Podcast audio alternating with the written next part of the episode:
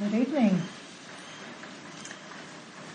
So in these evening talks, I've been exploring a range of different skillful mind states that support the deepening of stillness, the opening to peace, and the tasting of freedom. That's the overall theme of this retreat. And I brought in the metaphor of the two wings to awakening, the wisdom wing and the compassion wing. And compassion in this context is kind of shorthand for all four of the Brahma Vihara. And this evening I'd like to focus specifically on the quality of equanimity, because in many ways equanimity is a kind of a hinge or a, a fulcrum between these two wings. It's an aspect of wisdom, a fruit of our insight practice. And it's also a quality that can be cultivated very directly as the last of the four Brahma-Vihara meditations. So in many ways, equanimity is the culmination of all the practices that we're doing here. And it's a quality that's very highly valued in the Buddha's teachings and almost completely undervalued in mainstream society. So much so that probably many of us have never even heard the word equanimity until we came into contact with the Dharma. So what is equanimity? As a very brief definition, it basically means balance. The balance of the heart mind that's completely at ease. So there's no wanting anything and no resisting anything. And it's the capacity to simply be with what is in a state of deep acceptance and peace. So equanimity is a very powerful quality and it helps us to navigate transitions and life challenges of all kinds. The highs and lows, the ups and downs, the successes and failures, or as they say in the Taoist tradition, the 10,000 sorrows and the 10,000 joys. And possibly some of you thinking, well, that sounds great, but you don't know what's going on in my life right now. Or you might have even had the experience on this retreat of all of those ups and downs so that deep acceptance and peace might seem as far away as the moon. But the Buddha was very clear that equanimity is a quality that we can cultivate. And in fact, pretty much every practice that we do here leads towards this quality of balanced ease and peace. And we can see this in the way that equanimity is included in so many of the numbered lists of the Buddha's teachings. So as you hopefully remember, equanimity is the last of the seven factors of awakening and it's also the last of the four Brahma Vihara, as well as two or three other lists that I'm not going to go into now. But just to say that equanimity is extremely valued in these teachings. So in the context of the suttas, the discourses, according to Gil Fronsdal, the English word equanimity translates two separate Pali words that were used by the Buddha, upekkha and tad tatra maja tata. Upekkha, which is the more common term, means to look over. And it refers to the equanimity that arises from the power of observation. It's the ability to see without being caught by what we see. And when well developed, such power gives rise to a great sense of peace. So the Pali word upekkha has a lot to do with vision, with clear seeing, and that links it directly to insight or vipassana. And to me, this aspect of equanimity resonates with an experience I've sometimes had when I've been hiking in mountains. Maybe you've had that experience where you go through a lot of uphill climbing and then finally you get above the tree line and you can look out over the terrain below. And then suddenly I can see where I came from in a whole new context. And there's a sense of openness and expansiveness because I'm not stuck in my own narrow viewpoint anymore. And that change of perspective can feel like a moment of release. A kind of taste of the freedom that comes when we are able to see the bigger picture. So that's one way equanimity can be understood and experienced. The second word that's usually translated as equanimity, tatra majatata, it has a slightly different flavor.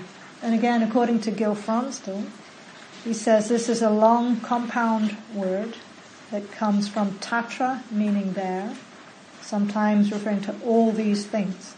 Majja means middle, and tata means to stand or to pose. So to put those together, the word becomes to stand in the middle of all this. To stand in the middle of all this. And he says as a form of equanimity, this being in the middle refers to balance, to remaining centered in the middle of whatever is happening. And this form of balance comes from some inner strength or stability. The strong presence of inner calm, well-being, confidence, vitality, or integrity can keep us upright, like ballast keeps a ship upright in strong winds. So Gil uses the analogy of ballast. It's the weight in a ship's hull that keeps it upright. And in my own experience, I had a, a bit of a taste of this quite a long time ago now when many years ago I had the chance to live on board a small boat in a small town in Western Australia. And a friend and I bought this boat while we were living in New Zealand. And we hadn't even seen it when we bought it.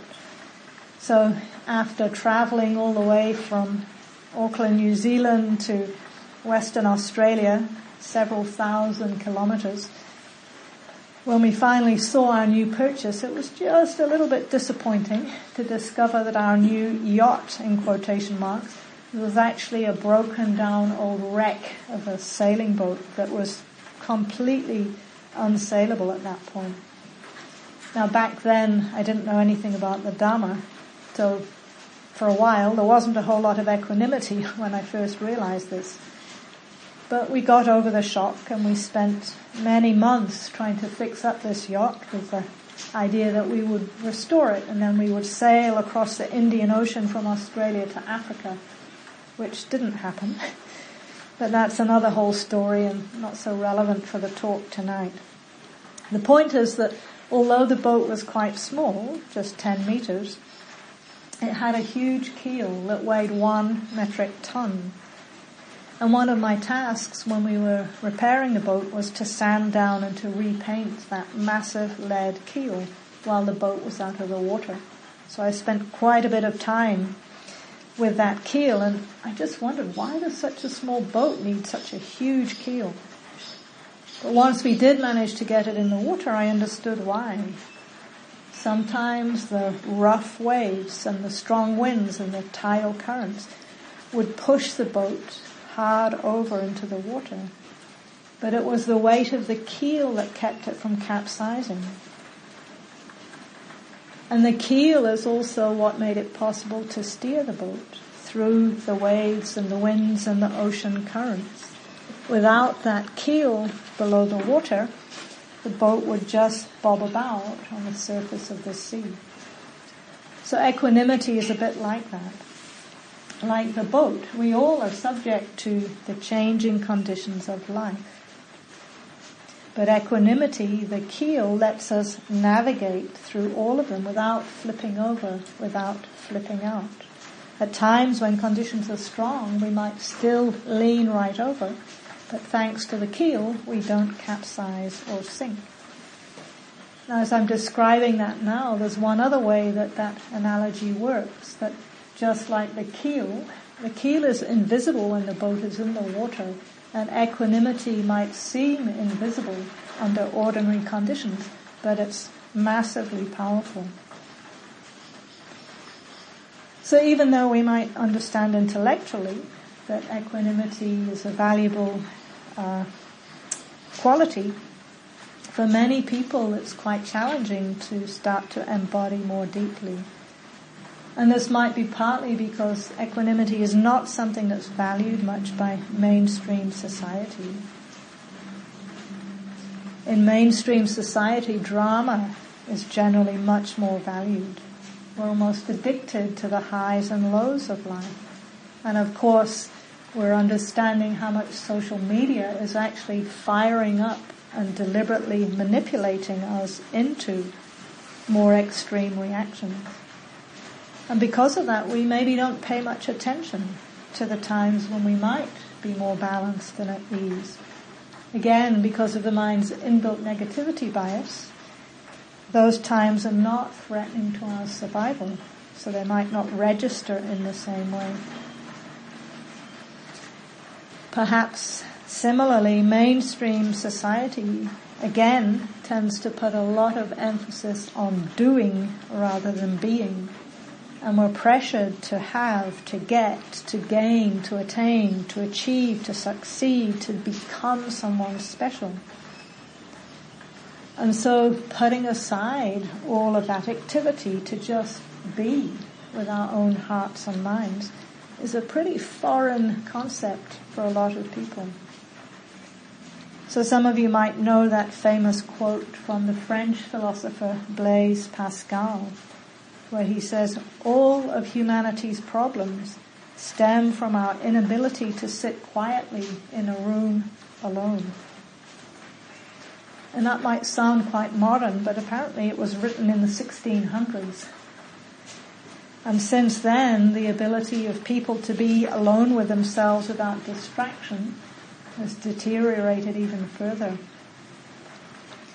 So a few years ago, some research psychologists in the US did a study to test how people would respond if they were invited to spend time alone in a room without their usual distractions. So the participants were asked to spend up to a maximum of 15 minutes alone in a room without their phones or anything to read or do except just sit and maybe think. And the only thing in the room was a device that would give them a mild electric shock. And before the study started, the scientists demonstrated on each participant how intense that shock would be. And every one of the participants who got the shock found it so unpleasant that they said they would pay to not have that experience again. But guess what? When they were left alone in the room for between six minutes and 15 minutes, three quarters of the male participants gave themselves at least one electric shock and a quarter of the female participants did it too. So I think humanity's doomed. or not, because all of you, these people only had to be there for a maximum of 15 minutes. How many minutes, how many hours have we been here on this retreat? So I share that just to get a sense of how equanimity can challenge some pretty strong conditioning. But again, we can cultivate this quality. And whether we recognize it or not, all of us have been developing it pretty consistently because equanimity is also an aspect of mindfulness. As you know, mindfulness is that stable, clear, non-judgmental awareness. Or as Bhikkhu Analayo likes to define mindfulness, as to keep calmly knowing change. Keep calmly knowing change. And that calm aspect is the non-reactive quality of equanimity. So every moment of mindfulness is sim- simultaneously strengthening non-reactivity. And the less reactive we are, the easier it is to be equanimous. And when we're, when there's equanimity, we can pay attention with that non-judgmental attitude. There's also a strong relationship between equanimity and wisdom and specifically in relation to those three universal characteristics of anicca, dukkha, anatta that I mentioned last night. So I spoke about these three as the understanding that everything we experience is impermanent, it's imperfect, and it's impersonal. And seeing these three characteristics more deeply supports the peace of equanimity. Because when we understand that everything is constantly changing, that none of it can give us lasting satisfaction, and all of it is arising due to impersonal causes and conditions, and it's not entirely our fault, we can more naturally let go of clinging and resisting. The opposite is also true. The more we resist the truth of these insights, the less equanimity we experience and the more we suffer. So the degree of equanimity that we're experiencing, it gives us very clear feedback about whether we are living in alignment with wisdom or not. In the beginning though, as we start to explore this quality of equanimity, what we tend to notice more clearly is the absence of equanimity much of the time. And that's okay. Because when we're aware of the absence of equanimity, we're recognizing what's known as its far enemy. So I briefly mentioned the other day, I think that each one of these Brahmavihara qualities has what's known as a far enemy and a near enemy. For equanimity, the near enemy is indifference, which I'll come back to soon. For now, I want to focus on the far enemy, which is the direct opposite of ease and peace. In other words, all forms of reactivity. All of our mental reactions, are rooted in greed and hatred and delusion. So the far enemy of equanimity is that reactivity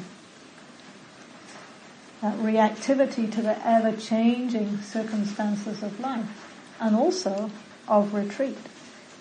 So in the individual meetings, quite a few of you have named your experience of feeling like you're swinging from intense mental storms, afflictive states to sudden, unexpected, deep calm and peace, and then back again and over and over. This is extremely common on retreat. And what we can learn here is that the more we hold on to either of those states, the more we resist either of those states, the more we suffer. So we need to make space for those inevitable pendulum swings. And over time, as we keep doing that, they feel less dramatic. We see something similar in our life outside of retreat too.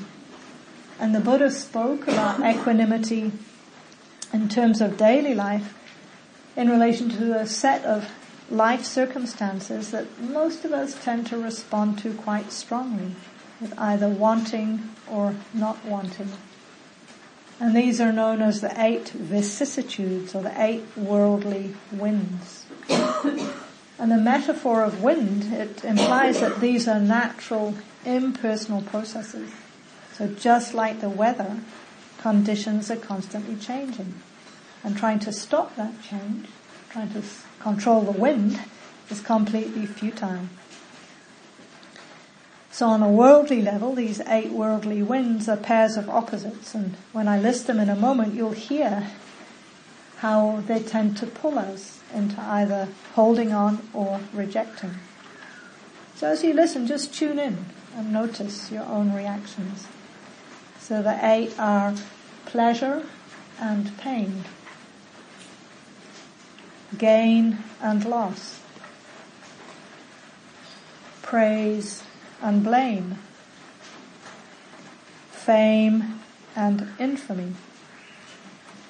Now, on one level, it's pretty obvious that mostly we tend to only want to experience pleasure and gain and praise and fame, and never to experience pain, loss, blame, and infamy. But is that realistic? Have any of you in your life so far only experienced pleasure, gain, praise, fame? Probably not. And yet, unconsciously, This is what many of us are trying to achieve. So understanding equanimity can be a powerful antidote to this delusion. So we can understand how these eight worldly winds are constantly swirling. There's pleasure and pain and gain and loss and praise and blame. And when we see that they're constantly changing, it's easier to have more peace of mind. And instead of fighting reality, we can live more in accordance with it. And as a result, we experience more ease and harmony so there's a famous poem from the Zen tradition that expresses this, the benefits of this balanced acceptance. It's called Xin Jin Ming, sometimes translated as trust in mind. It's a pretty long poem, but you might know just the first few lines. It says, the great way is not difficult for those who have no preferences. When love and hate are both absent, everything becomes clear and undisguised. Make the smallest distinction, however, and heaven and earth are set infinitely apart. If you wish to see the truth, then hold no opinions for or against anything. To set up what you like against what you dislike is the dis-ease of the mind. to set up what you like against what you dislike is the dis-ease of the mind, the dis-ease or the disease. So equanimity is the antidote. And as this becomes stronger, we learn, we become less dependent on external conditions out there for our happiness. And as I mentioned earlier, without some kind of mindfulness training, most people tend to put all of their energy out there to try and manipulate outer circumstances and even other people to make ourselves happy. But we can't always control life like that. And if all of our energy is going out there to try and make things better, then we're dependent on those conditions for our happiness. And so the Buddha is inviting us over and over again to, instead of putting energy out there, put it in here and strengthen the heart and mind so that we have that resilience and that independence. No matter what the circumstances are of our lives, we have some capacity to experience ease.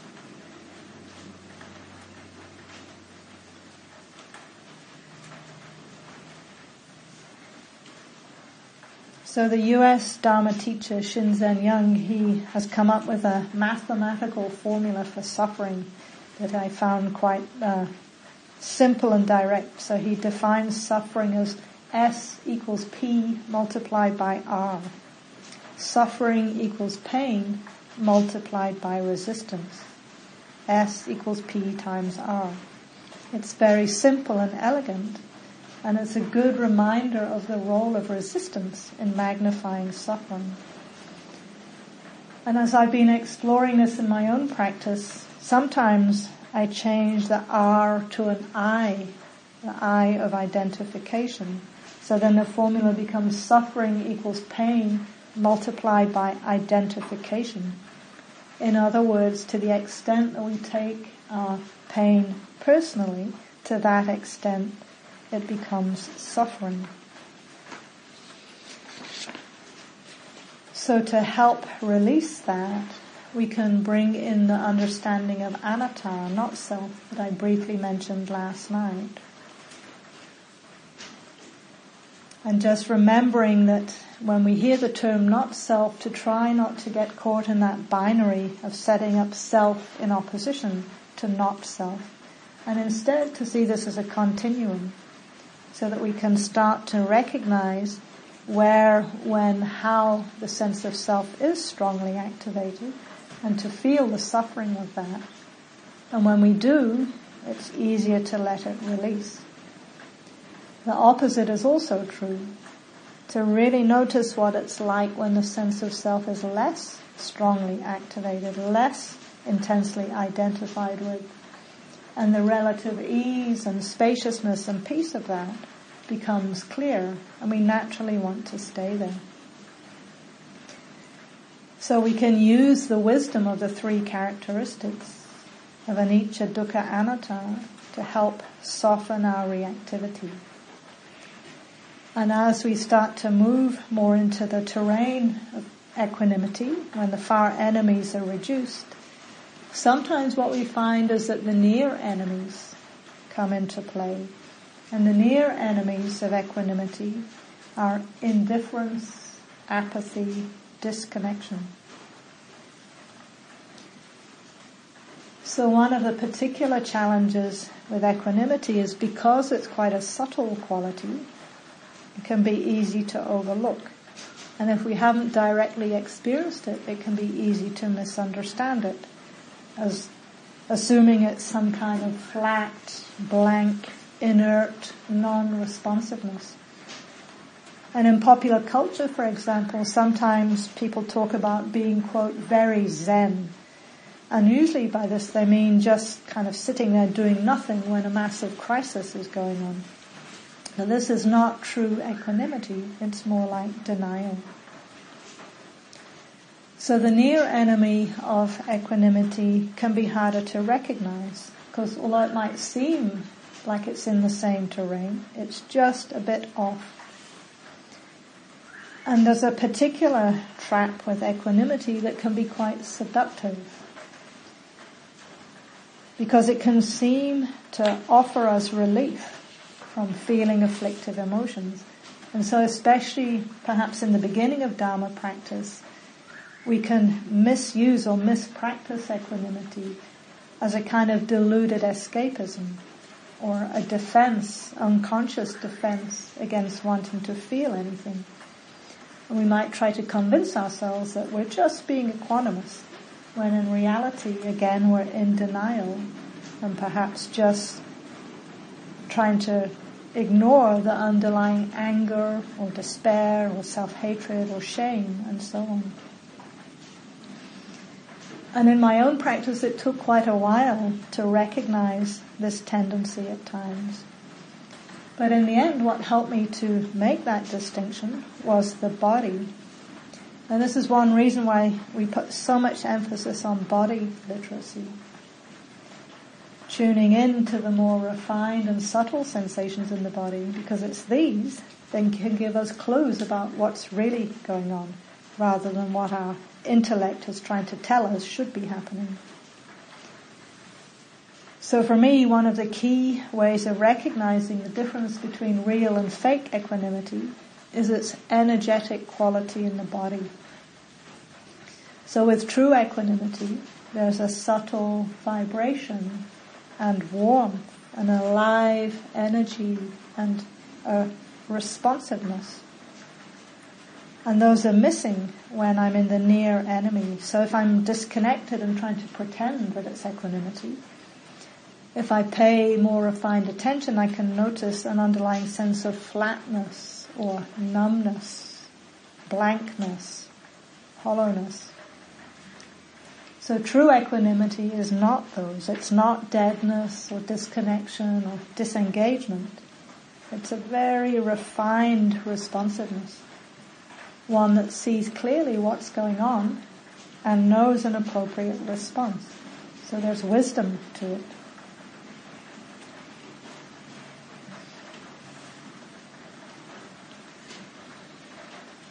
So as our practice deepens and we do develop more stability of mind, it becomes easier from that steadiness and stable base to see the constant movements of the mind towards what we like, away from what we don't like.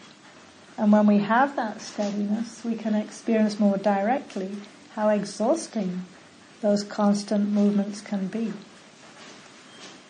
And so we can start to settle back Release our energy from those movements. Let the eyes settle back. Let the ears settle back. Let the mind settle back. And just rest in the awareness that can know it all. So at this stage in the practice, it's almost like there's a, a kind of a figure ground shift. So we're moving our attention away from the content, from the objects that are usually in the foreground of our consciousness. And instead, we're bringing awareness to the background, understanding that knows them. And so we can play with this figure ground shift in different ways in one of my former lives, I used to be an architect, and early on, on in the architecture training, we were developing more sensitive, sensitivity to space.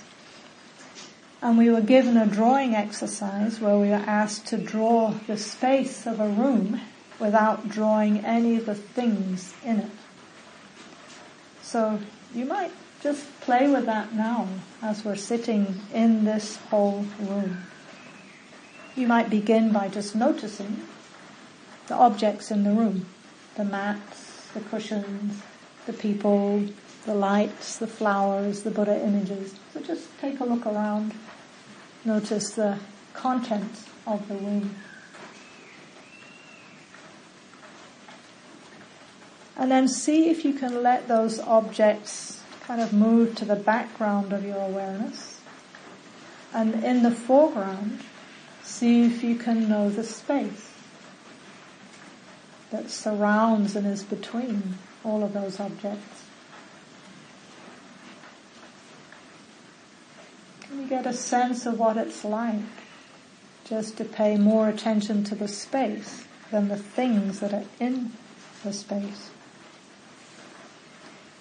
So we can explore our own minds in a similar way by withdrawing attention from the emotions and the dramas and the vicissitudes of wanting and not wanting and just know the awareness that receives it all with unentangled knowing.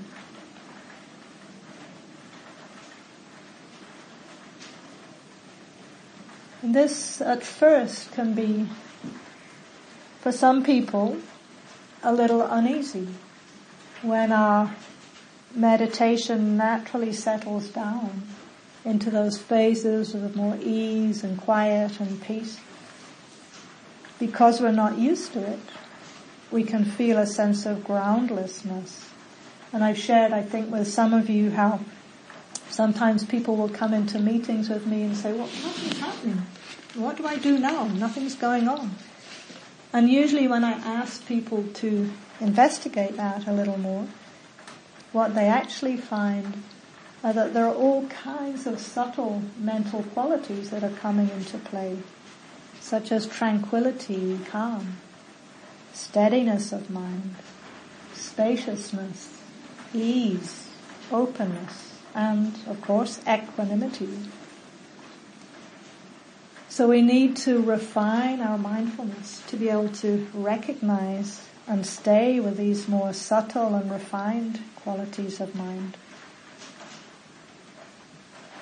And with practice, the stilling of all those micro movements towards and away from anything deepens and deepens into peace. So I'd like to close with just a few lines from the Pali Canon. It's attributed to the Buddha in a teaching he gave to Ananda. And this set of verses occurs many times throughout the Pali Canon. It says, this is peaceful.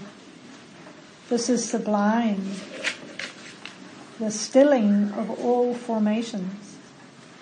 The letting go of all attachments. The destruction of craving.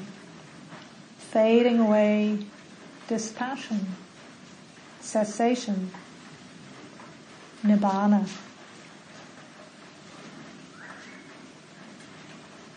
So thank you for your attention.